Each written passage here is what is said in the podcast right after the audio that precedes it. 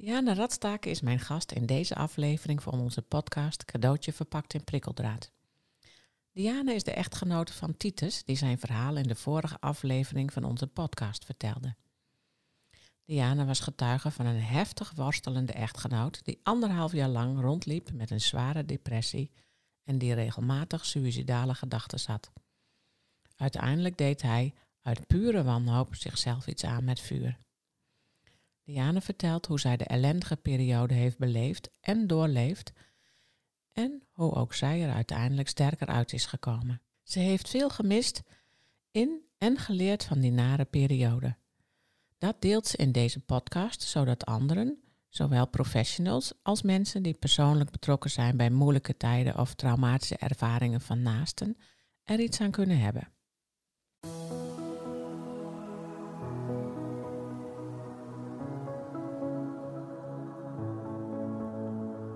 Dit is de podcast Cadeautje verpakt in prikkeldraad met Greet Vonk. Moeilijke tijden zijn ook cadeautjes, hoe lastig ze ook zijn. Helaas zitten ze wel verpakt in prikkeldraad. In deze podcast willen we je inspireren en kennis aanreiken, waardoor je een andere kijk krijgt op de ellende van jezelf of van iemand anders. Met als uiteindelijk doel om een completere versie van jouzelf te worden en of om dat proces bij de ander te ondersteunen.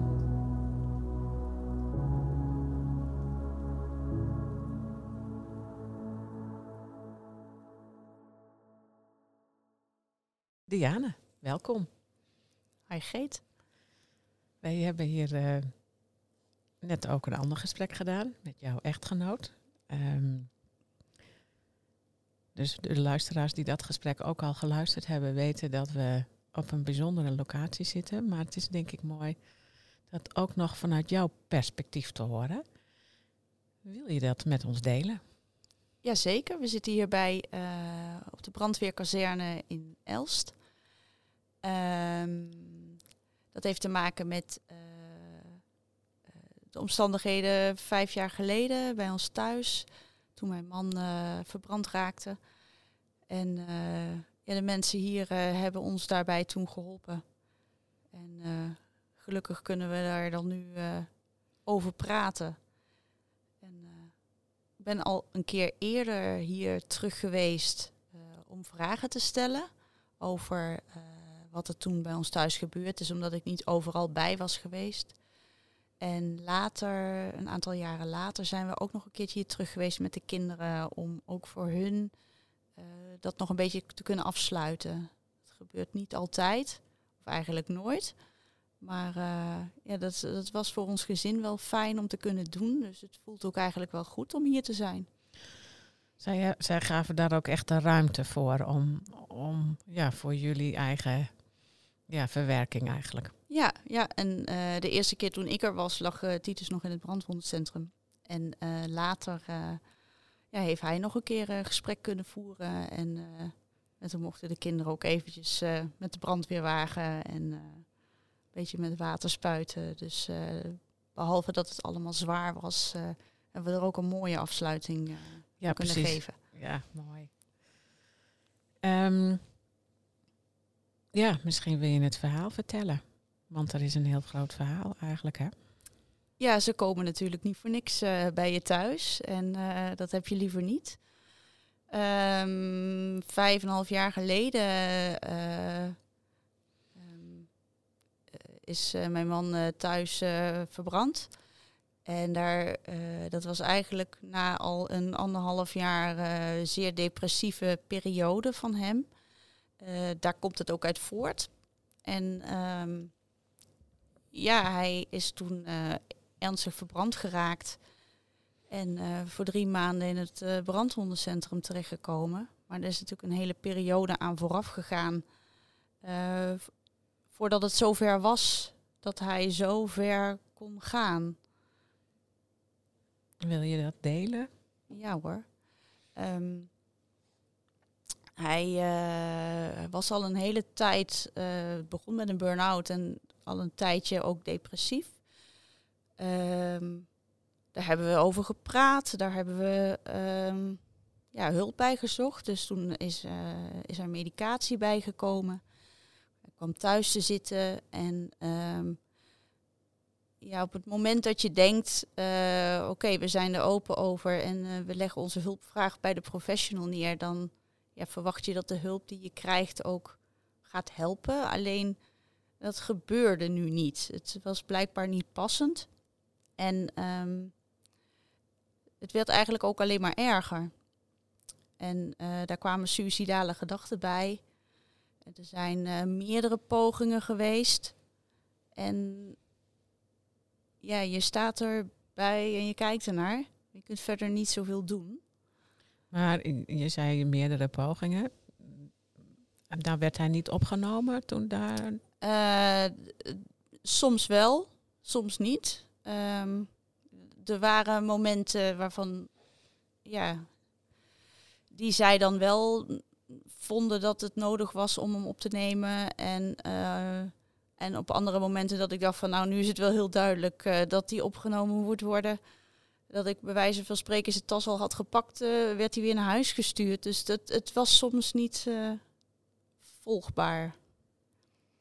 En dat is als naaste zeer frustrerend, kan ik je wel vertellen. Ja, dat snap ik heel goed. Want zeker als iemand suïcidale gedachten heeft, dan word je wel ja, heel machteloos. En ben je elke keer, ja, zit je je af te vragen waar is hij, wat doet hij enzovoort. Was ja? Ik uh, stond 24-7 op uh, alert. Alertheid in, uh, gaat het over tot actie of blijft het op dit moment nog even bij alleen de gedachten en de onrust?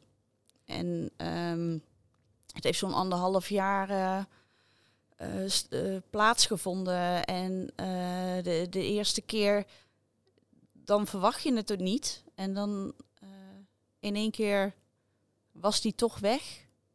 En ja, dan moet je in één keer 112 gaan bellen. En dat is wel een vreemde gewaarwording. En dan moet je 112 gaan uitleggen van...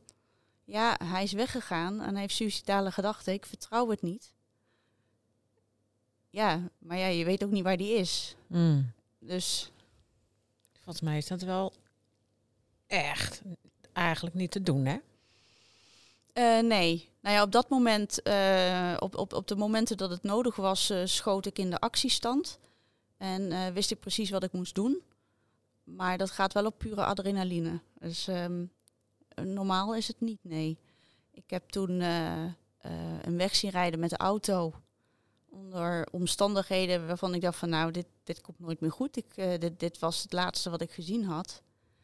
En um, toen heb ik 112 gebeld en uitgelegd van ja, hij is er met de auto vandoor en hij heeft, ja, ik weet niet wat voor plannen, maar hij heeft suïcidale gedachten. En um, ik weet niet waar die is. Dus toen vroegen ze van ja, ja, we, nou ja, we gaan hem zoeken. En uh, dan vragen ze een kenteken, wat je natuurlijk helemaal niet meer weet op dat moment. En um, ja, ik heb maar als tip gegeven dat we K3 zonder schermen hadden. dus denk, die waren vrij herkenbaar. En een paar minuten later, um, uh, toen ze hadden beloofd te zoeken en ik bij de telefoon moest blijven, werd ik gebeld door iemand die zei dat hij uh, zo van, goh, uw man zit bij mij aan de keukentafel, hij heeft zojuist een ongeluk gehad bij mij voor de deur. En het eerste wat ik zei was, oh gelukkig. Ja, dat was natuurlijk wel wat vreemd voor die mevrouw die mij belde. Maar um, ja, dat maakte wel duidelijk dat het niet zomaar een ongeluk was. En, um, maar ja, goed, ik, hij zat aan de keukentafel, dus hij had het overleefd. Dus ik was opgelucht. En, ja, uh, een bijzonder perspectief heb je dan opeens, hè? Ja, dat is heel raar. Dus ja, je bent zo opgelucht dat hij het overleefd heeft. Terwijl die vrouw denkt, jeetje, wat heftig. Hij heeft net een ongeluk gehad. En dat, ja, ja. Dat is heel bizar. Je gaat echt in de overleefstand en hij had het overleefd, dus was dat goed nieuws. Ja, bijzonder. Ja, waarbij alles relatief is. Ja, maar het is wel heel vreemd. Uh, met het, en, maar dat had je zelf ook wel heel goed in de gaten. Denk ja, ik. daar was ik eh, steeds wel bewust van op de ja. een of andere manier. Ik dacht ook meteen, oh, wat zal die vrouw nu wel niet denken naar, naar wat ik zei. dus, uh, maar daar hebben we later nog wel eens over gepraat. We hebben nog wel eens uh, later contact met haar gehad. Oh, bijzonder. Jij zei net iets over de hulp. ik kreeg de indruk dat je het als niet passend had ervaren. Nee, nee. Ehm, op het moment dat je aangeeft uh, dat je, in dit geval mijn man, uh, suicidale gedachten hebt, dan kom je in een molen terecht en dan worden de protocollen gevolgd. En dat is wel begrijpelijk, alleen het paste niet. En, um, en de medicatie die, die, die werkte ook niet. Later heb ik ook teruggelezen in bijvoorbeeld de bijsluiter dat uh, ja, suicidale gedachten nog uh, erger kunnen worden. Eerst. En ja, dat is duidelijk gebeurd. Alleen ja, dat, dat besef je niet zo. Je wordt heel erg geleefd. Dus je leest dingen wel, maar je krijgt ook niet alles mee. Het gaat zo snel en je vertrouwt zo op de expertise van de professionals die tegenover je zitten, omdat je je verhaal eerlijk vertelt. Dat je, ja, je, je, je denkt gewoon, het komt wel goed nu. En um, ja, tot dat moment dat hij uh, dat, dat ongeluk veroorzaakte. Um, ja, toen dacht ik van oké, nou als dit al gebeurt, dan zullen er nu wel dingen veranderen in het protocol, of in ieder geval in het behandelplan. Maar op de een of andere manier ging het toch maar steeds door. En ook als ik aangaf dat het niet werkte, dan werd daar, ja, naar, naar mij meen ik, toch te weinig mee gedaan. Wat, wat had je, kun je achteraf nu benoemen wat voor behoefte je toen had? Nou, gehoord worden, denk ik. Dat was het.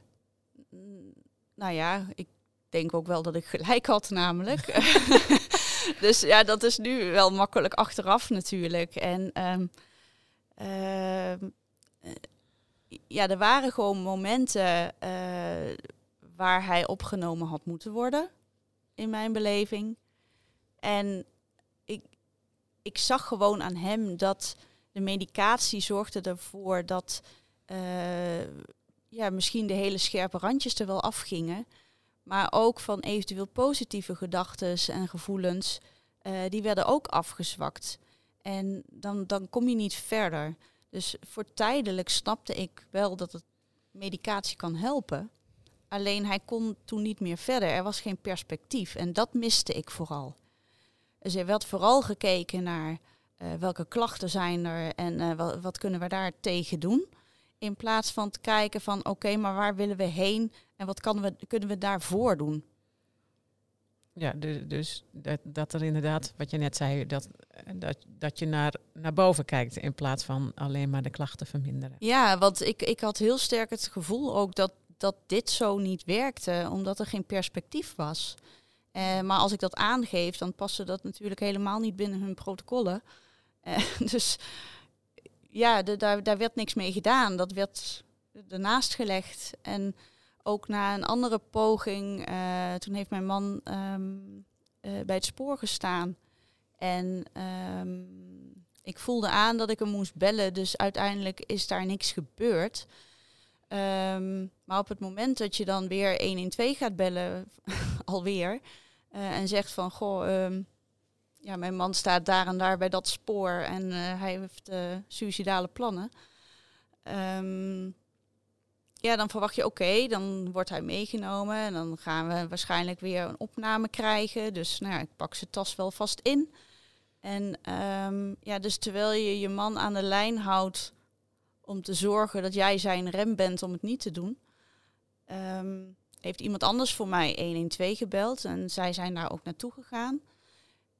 En um, toen zijn ze eerst bij ons thuis geweest. Ik heb de kinderen toen even gauw bij de buurvrouw gebracht. Die hebben dat toen helemaal niet meegekregen. En ja, die agenten zeiden: Oké, dan gaan we hem nu naar het bureau brengen. En dan zorgen we dat daar een onafhankelijk uh, psychiater komt. En dan, uh, dan wordt daar de beslissing genomen over wel of geen opname. Nou ja, ik vond het op zich wel prettig dat hij even niet op dat moment naast mij in de auto zat. Want dat vond ik toch wel spannend.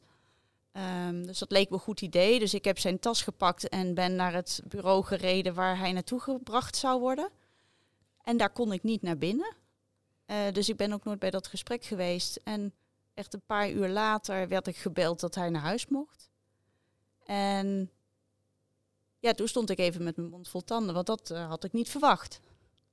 Dus ehm, ja, dat, dat, dat zie je niet aankomen. En toen reden we samen terug naar huis met die tas met spullen voor opname. En toen konden we dat zelf ook niet geloven. Dat hadden we ook niet verwacht. Maar ja, er was op dat moment wel opluchting, want dat is, ja, dat was iedere keer. Iedere keer was er weer opluchting van oké, ik ben er nog en ik, heb, ehm, ik ben nog bij jullie. Maar dat was altijd maar heel even en daarna begonnen de gedachten weer op te komen en dan begon het weer gewoon van voren af aan. Hmm. En twee dagen later ehm, ja, stond hij dus eh, in de tuin in brand. Dus ja, ik denk nog steeds dat op dat moment opname toch wel even beter was geweest. Dat zeg je heel voorzichtig. Ja, je weet, ook niet, je weet het ook niet zeker, want ja, daarna waren er misschien andere dingen gebeurd. Ja. Dus ja, je, kunt je kunt natuurlijk ehm, niet in de toekomst kijken. Dus ook, ook daarbij ehm, ja, be- ben je nog steeds machteloos, want je weet het niet. Je kunt niet in iemands hoofd kijken. En dat maakt het natuurlijk wel heel ingewikkeld, het verhaal. Want je, je blijft nog steeds machteloos aan die zijlijn staan. Je, ja, je hoopt alleen maar dat door er open over te zijn, dat het opgepikt wordt en dat, dat je professionele hulp krijgt. maar die werkt. Ja, precies. Ik wil hier straks nog even op terugkomen. Ehm, maar nu eerst even van, hè, want je zei van ja, twee, twee dagen later stond hij in brand. Nou, toen, toen gingen jullie naar het, eh, toen is hij naar het brandwondencentrum gegaan. En het kwam je in een hele andere fase. Ja, dat, eh, het was eh, zomervakantie en de kinderen die waren dus thuis. Het was 's morgens vroeg. En ehm, mijn man zei, ik ga vast naar beneden, ik ga koffie zetten. En de oudste, die, eh, twee kinderen, die kwamen even bij mij in bed liggen. Lekker eventjes met mama nog eh, kletsen. En op een gegeven moment hoorden wij geschreeuw buiten, wat we niet konden thuisbrengen. En eh, ja, toen keek ik even uit het dakraam, want ik vond het wat vreemd. En toen bleek dat het mijn man was, die in brand stond. En ja, toen stond ik natuurlijk meteen weer in de aan-modus. En ehm, ja, ik heb de kinderen naar de eh, slaapkamer van hun kleine zusje gestuurd. Die, eh, die lag nog in haar bedje. En ik heb tegen hun gezegd dat ze daar moesten blijven met de deur dicht. eh, ja, totdat ik anders zei. En toen heb ik een handdoek meegegrepen. Toen ben ik naar beneden gerend. En toen ik daar kwam, toen bleek de buurman ook al er te zijn. En die had al een tel water gepakt en het meeste geblust. En het laatste heb ik er de handdoek overheen gelegd. Laatste vuur te blussen. En eh, ja, dan moet je weer 112 bellen. En ehm, ja, dan toen, eh, voor ik het wist, eh, stond de hele straat vol met brandweer, twee politiewagens, ambulance. ehm Traumaheli was ook al onderweg.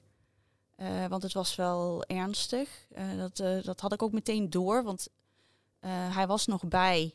En ik vroeg hem of hij pijn had en dat had hij niet.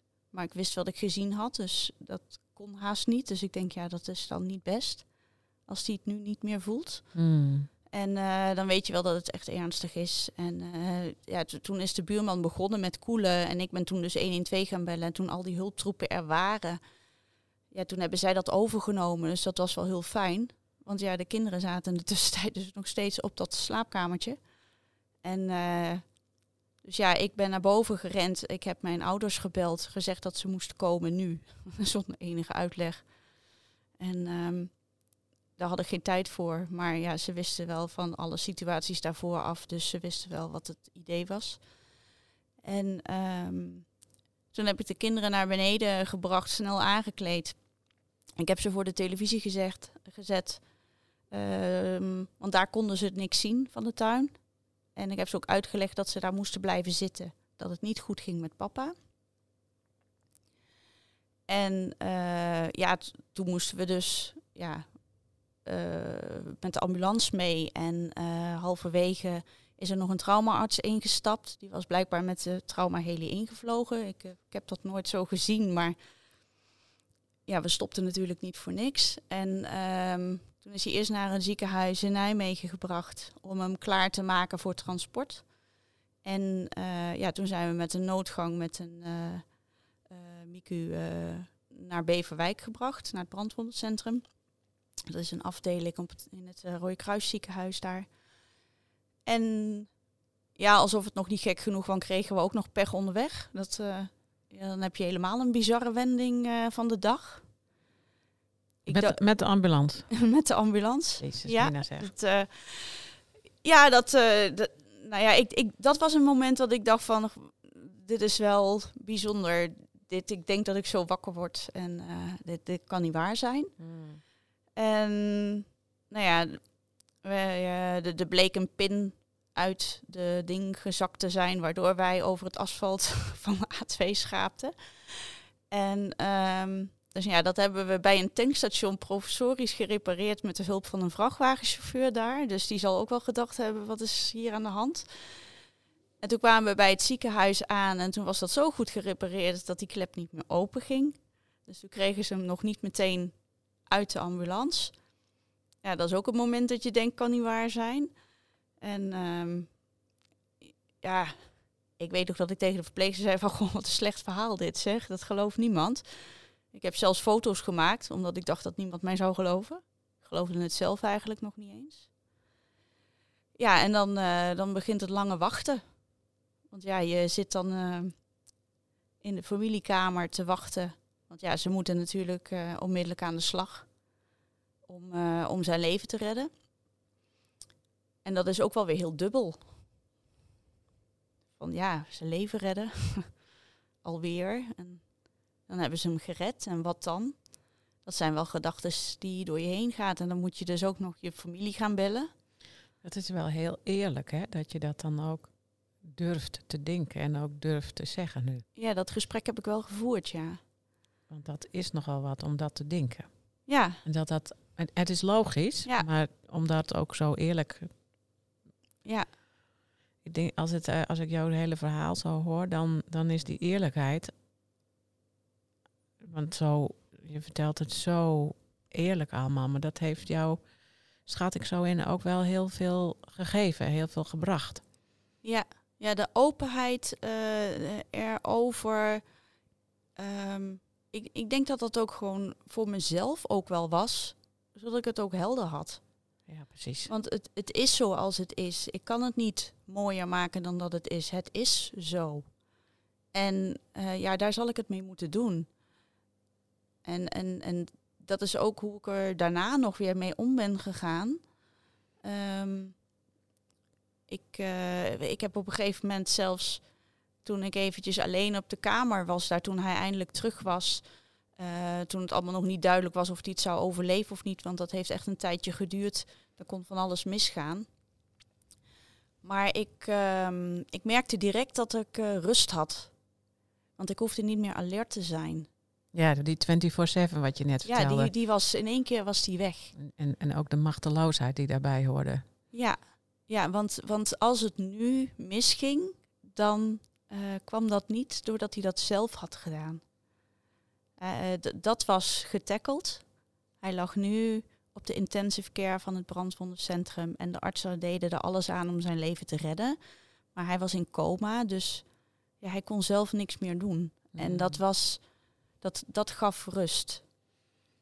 Het gaf wel andere nieuwe spanning en problemen natuurlijk, maar uh, die alertheid, die, die, die kon even uit. En uh, dat, ja, want dat is heel vermoeiend, die alertheid. Ja, want dat wat jij ook vertelde, dat je zit al anderhalf jaar, hè, dat is Ja. echt ongelooflijk eigenlijk. Ja. ja. Wat een powermens moet jij zijn als je dat volhoudt. Ja, ja. Had ik alleen op dat moment nog niet zo door. Nu wel. ja, nu wel. ja. ja.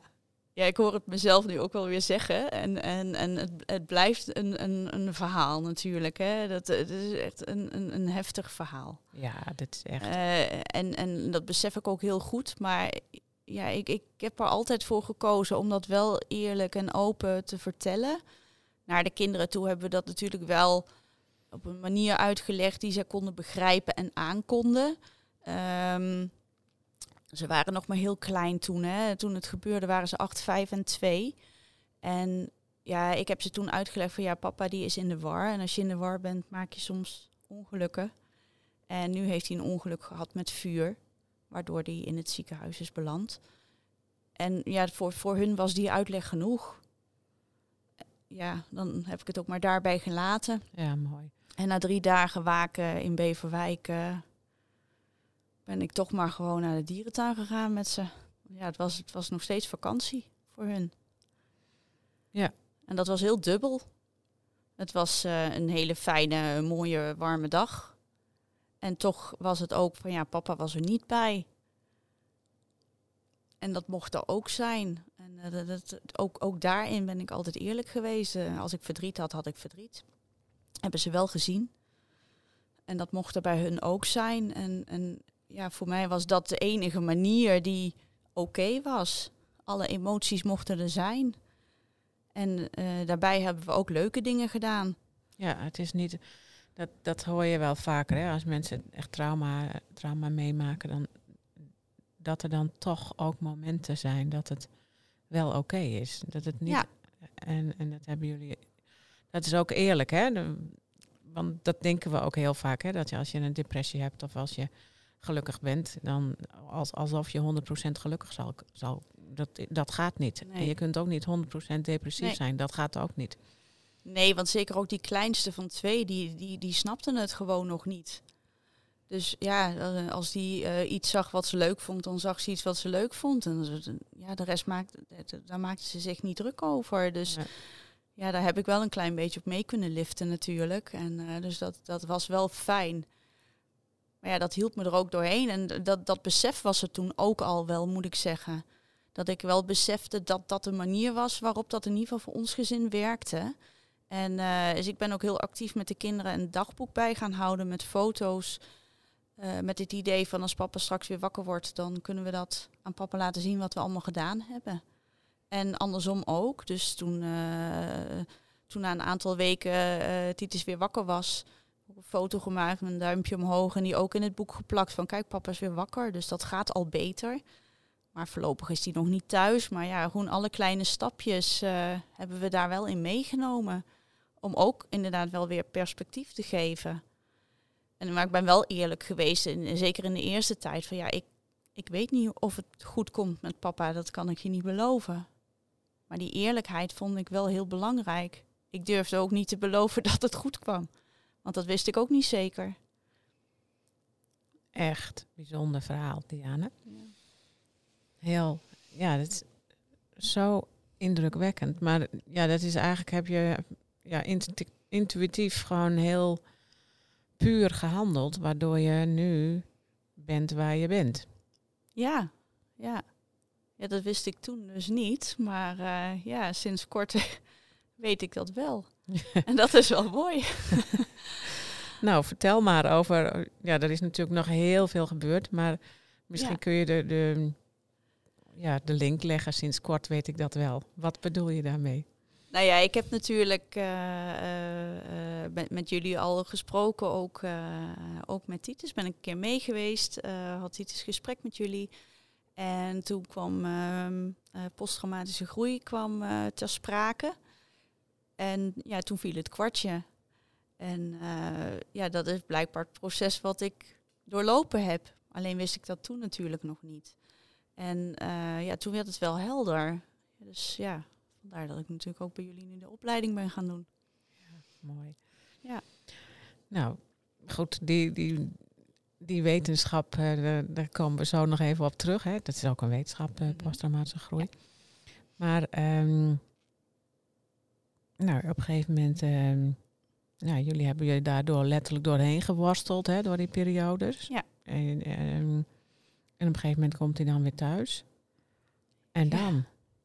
Ja, dat was wel een eh, dingetje. Kan ik je vertellen. Dat, ehm, op het moment dat gezegd werd eh, van, eh, goh, hij mag naar huis, wat fijn, hè. Toen begon bij mij toch wel weer ehm, de spanning op te lopen van, ja, nou, nou ligt dit weer bij mij. Nou moet ik weer alert zijn. Omdat ik, ja, ik wist nog niet zeker of, of het nu oké was. En het is wel iets wat ze trouwens bij het brandwondencentrum bij binnenkomst al zeiden. Dat hij niet de eerste was die zo binnenkwam. En dat het ook wel heel vaak de ommekeer kon betekenen. Nou is dat natuurlijk niet een aanrader, maar ehm, hij was niet de eerste. Dus dat, dat, uh, dat gaf het, het gaf wat hoop. En um, nou ja, goed, die hoop, daar hou je je dan natuurlijk aan vast. Um, maar het is, uh, ik vond het wel heel spannend dat hij naar huis kwam. Uh, hij kon nog niet zo heel veel, dus met name later begon dat te spelen. Eerst komt het geregeld. Uh, de nazorgverpleegkundige heeft alles helemaal goed geregeld. Alles kwam aan huis, want hij was nog niet heel mobiel.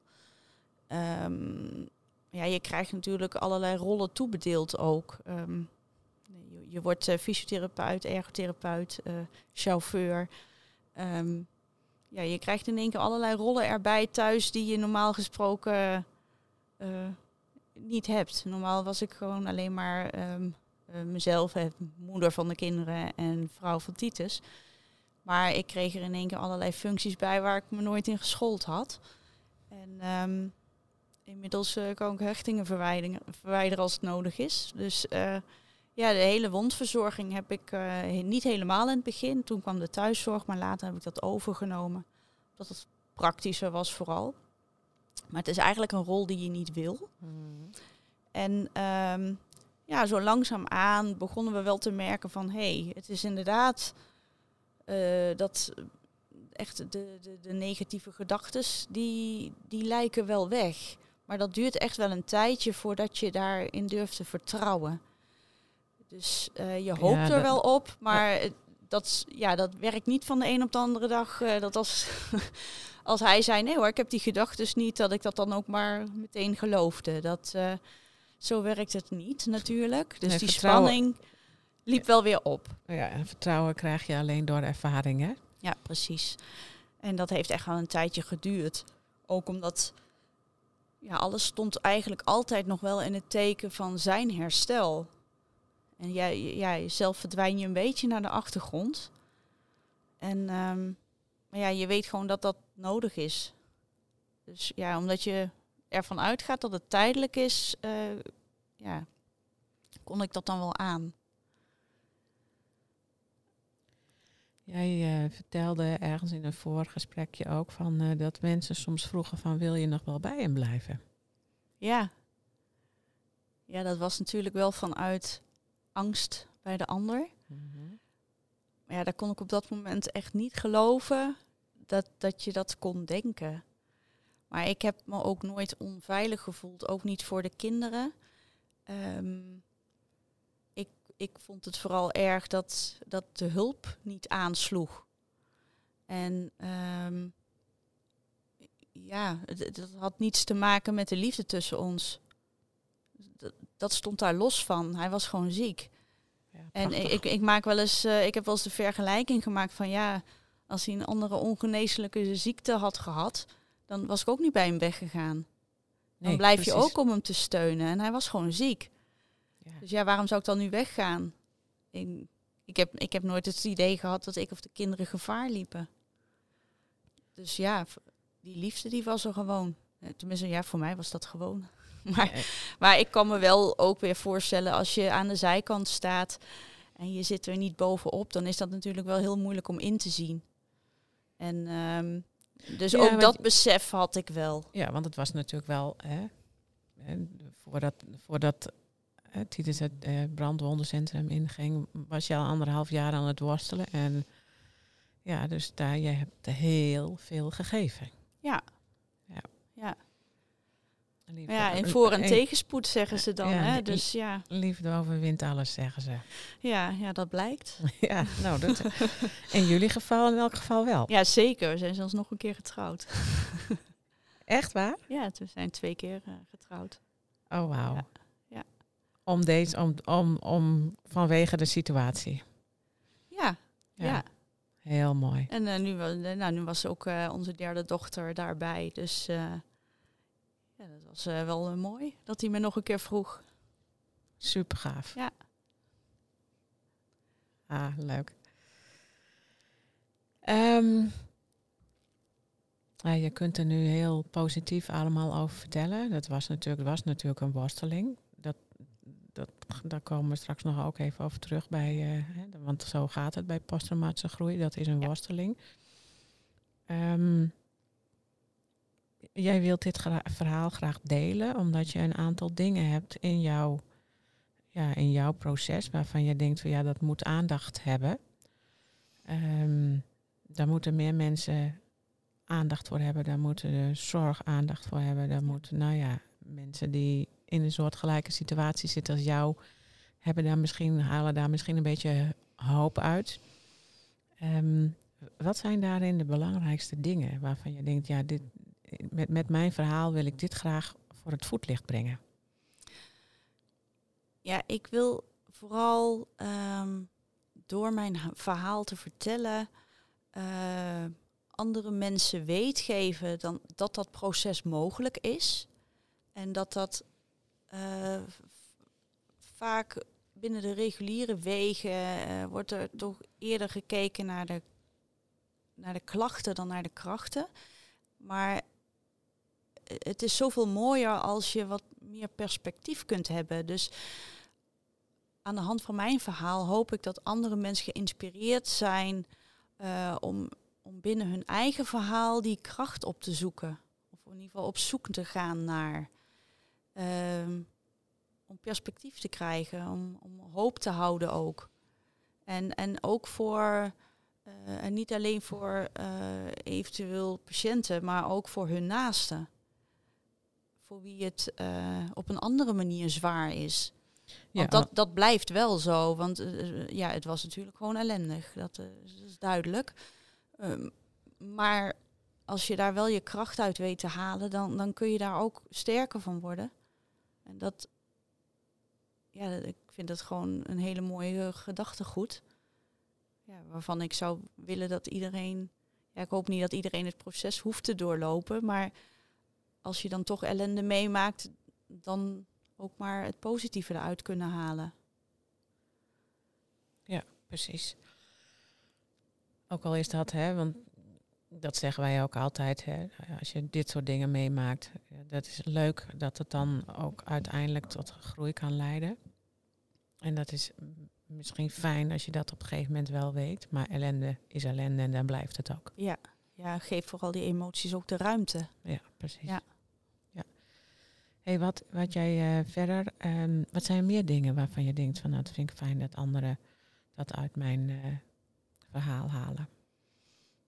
Ehm, nou, dat je ehm, vooral uit kunt gaan van je eigen kracht. Dat je het vooral op je eigen manier moet doen. En eh, dat je daarbij je gevoel ook volgt. Want Ja. dat, klopt heel vaak. Als jij nu terugkijkt, had je het dan anders gedaan? En de, de eerste anderhalf jaar, zal ik maar zeggen. Had, je, had jij iets anders gedaan? Ehm,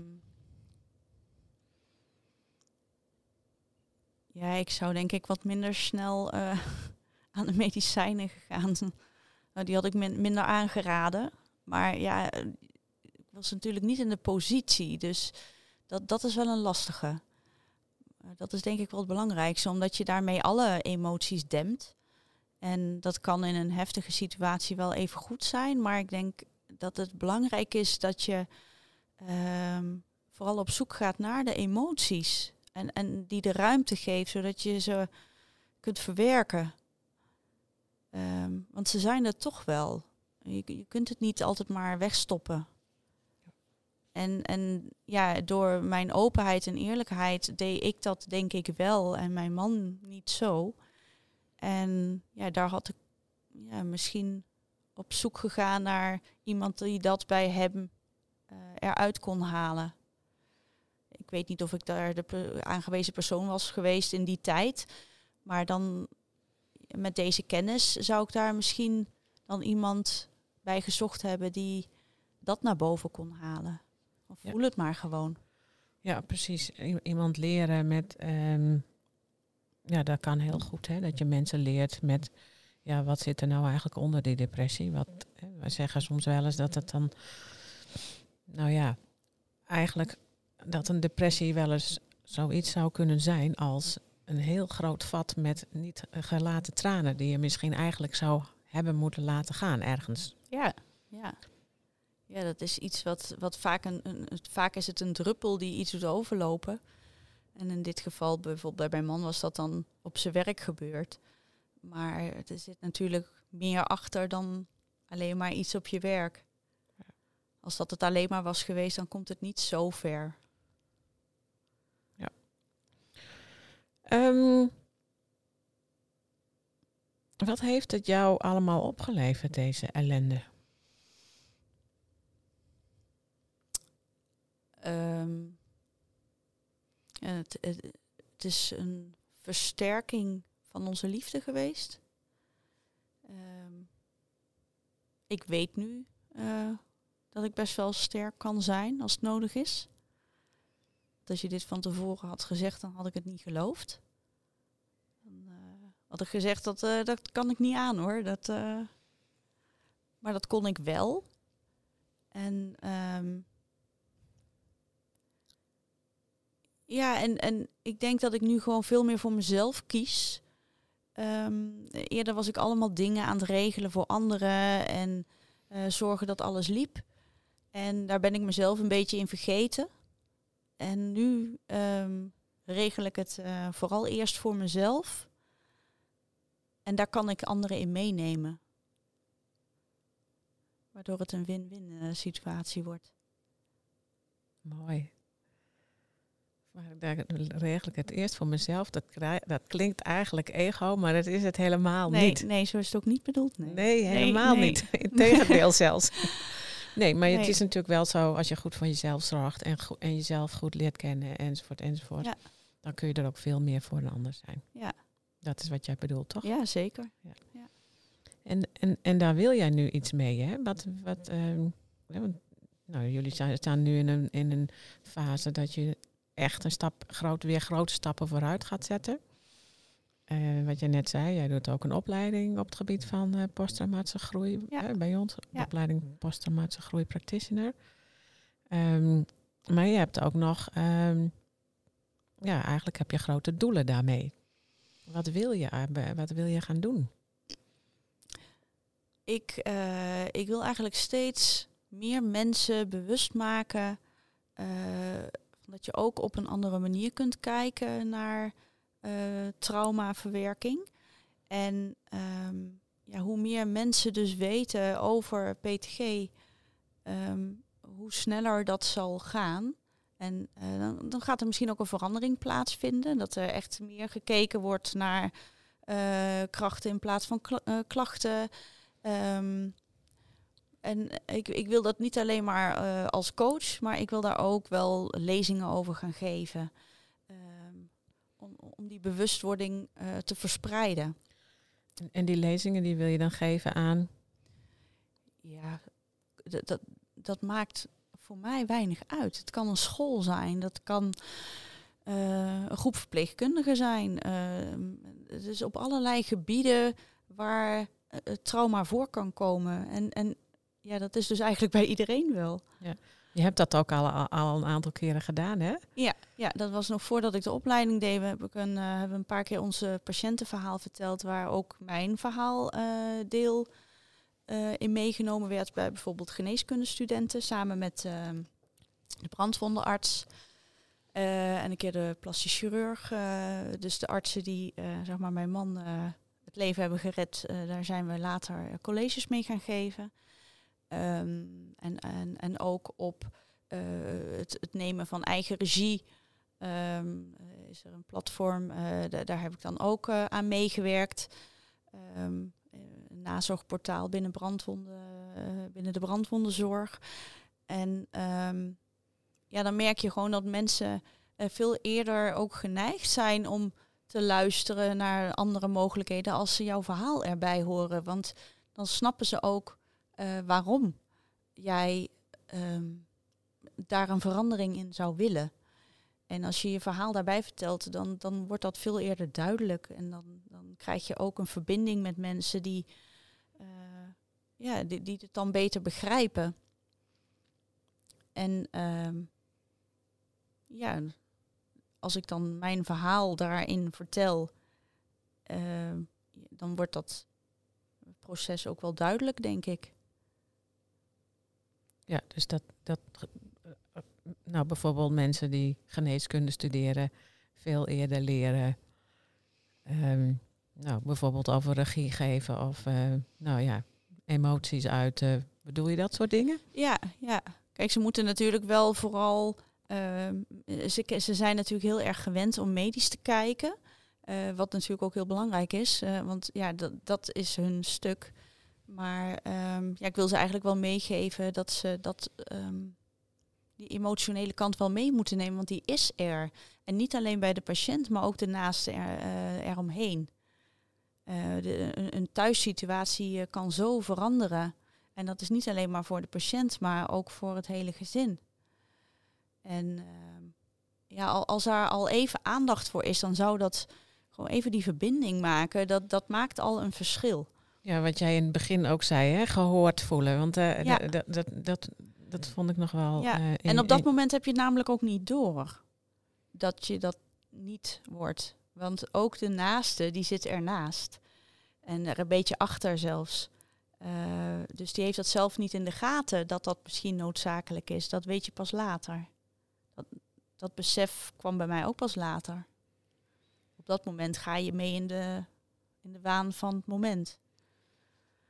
Ja. Oh, had je het op dat moment niet gemist? Of was, je, of was, je, was dat een soort van onbewust? Um, ja, ik, ik heb wel eens uh, aangegeven bij uh, hoofdverpleegkundigen um, dat ik toen niet wist wat ik miste. Ja, ik miste het wel, maar dat wist ik toen niet. Ja. En uh, dat, ze snapte dat. Dat weet je pas als je weer thuis bent, omdat die stap dan zo groot is. Uh, dan, dan merk je dat pas. En um, ja, ik ben ook een, uh, een, een, een, boek aan het schrijven over ons verhaal. En ja, dat probeer ik daar ook uh, dat soort gevoelens um, en emoties die daarbij kwamen kijken, probeer ik daar kwijt te kunnen als, um, als, om inzicht te geven.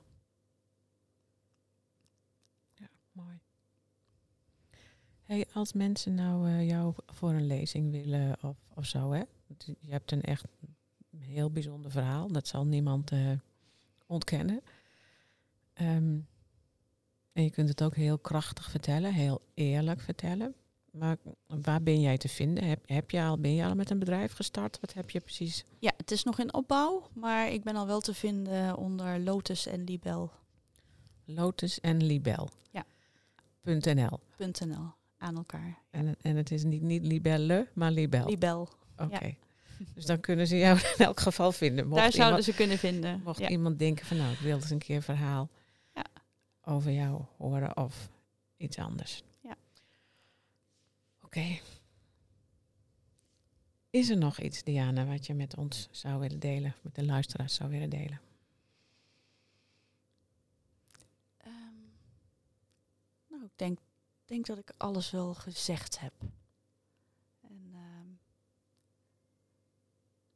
maar vooral, um, ja, doorleef je ellende maar. Het komt ook wel weer goed. Of misschien zelfs beter. Hmm. Dankjewel. Graag gedaan. Jij ook bedankt. Dankjewel voor het luisteren naar deze cadeautje verpakt in prikkeldraad podcast. We willen nog graag een paar belangrijke dingen met je delen. Als je enthousiast bent over deze podcast, dan zijn we blij met een review. Daarmee help je ons bij onze missie. Je kunt de podcast natuurlijk ook doorsturen aan mensen van wie jij denkt dat ze er ook iets aan hebben. Wil jij voortaan alle nieuwe podcastafleveringen overzichtelijk op een rijtje? Abonneer je dan op deze podcast. Heb je vragen of ideeën voor deze podcast? Behoren het graag. Je kunt een mail sturen naar info@sterkerdoorellende.nl of Greet Vonk een bericht sturen op LinkedIn. Zoveel mensen kunnen profiteren van een andere kijk op ellende. Het is daarom onze missie om PTG bekender te laten worden dan PTSS. Wil jij meer weten over PTG of bijdragen aan onze missie? Je kunt op onze website www.sterkerdoorellende.nl onze boeken bekijken en eventueel kopen, de e-learning bekijken, een gratis inspiratiesessie volgen, de PTG-vragenlijst invullen, workshops en opleidingen boeken. We hopen dat deze podcast jou heeft geïnspireerd, zodat je in tijden van ellende in jouw leven of werk kiest voor het positieve en hoopvolle gedachtegoed van PTG. Voor jouzelf, je familielid, je vriend, vriendin, collega, klant, voor wie dan ook. Tot de volgende keer.